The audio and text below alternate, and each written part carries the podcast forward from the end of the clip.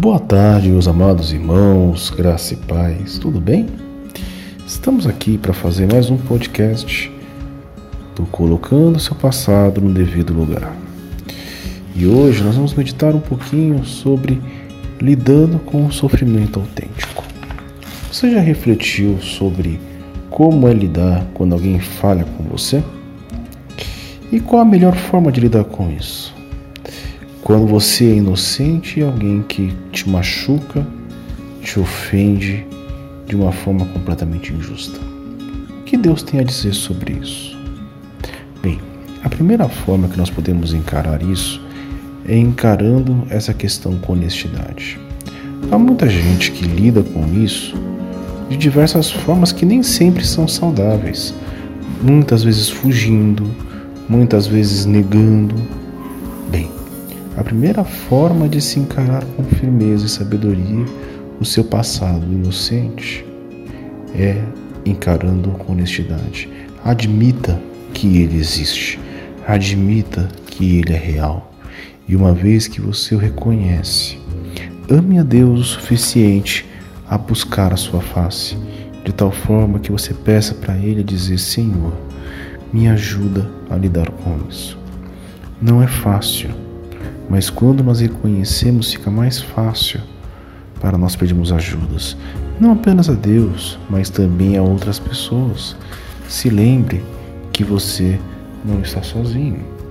Uma segunda forma que nós podemos lidar com o sofrimento autêntico, especialmente quando nós sofremos de forma inocente, é encarando isso biblicamente que a Bíblia tem a dizer sobre isso? A Bíblia ela fala alguma coisa sobre isso? Interessante notar que a Bíblia nos ensina que a dor e o sofrimento não são uma parte inescapável da vida. Vai acontecer. Não é nenhum absurdo. Não é necessariamente que eu tenha pecado e por isso sofrendo. Simplesmente o sofrimento acontece porque nós estamos neste mundo. E este mundo ele é repleto de pecado e jaz no maligno. Mas Deus, apesar de tudo isso, Deus ele usa isso para nos aprofundar em nossa comunhão com ele. O nosso sofrimento então se torna um catalisador, um trampolim que nos lança para mais próximos do braço do Pai. Uma terceira forma de lidar com esse sofrimento que tanto nos fere e que nos machuca porque nós somos a parte inocente é encarando com esperança. Se lembre que você não está sozinho, mas o seu redentor vive. Se lembre que você tem um Deus que te ama muito e que está ao seu lado a enxugar a sua lágrima, a te consolar e a te fortalecer. Se lembre que Deus não deu tentação que você não pudesse suportar.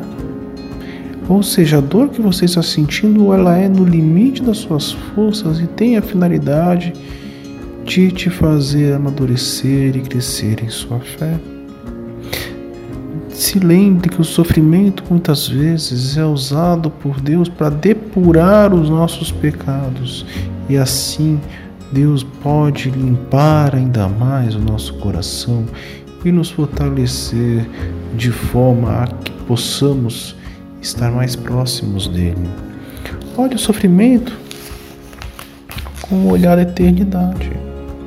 Ainda que hoje nós estejamos sofrendo, se lembre, meu filho, minha filha, de que Deus está contigo.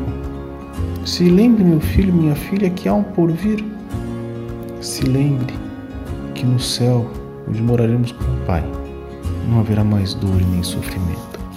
Por fim, uma grande ajuda a lidar com o sofrimento que é autêntico é encarando como uma missão. Sim, uma missão que nos leva a ter a firmeza e a maturidade de encarar as coisas com o objetivo de abençoar, cuidar, fortalecer outras pessoas. Olha que benção.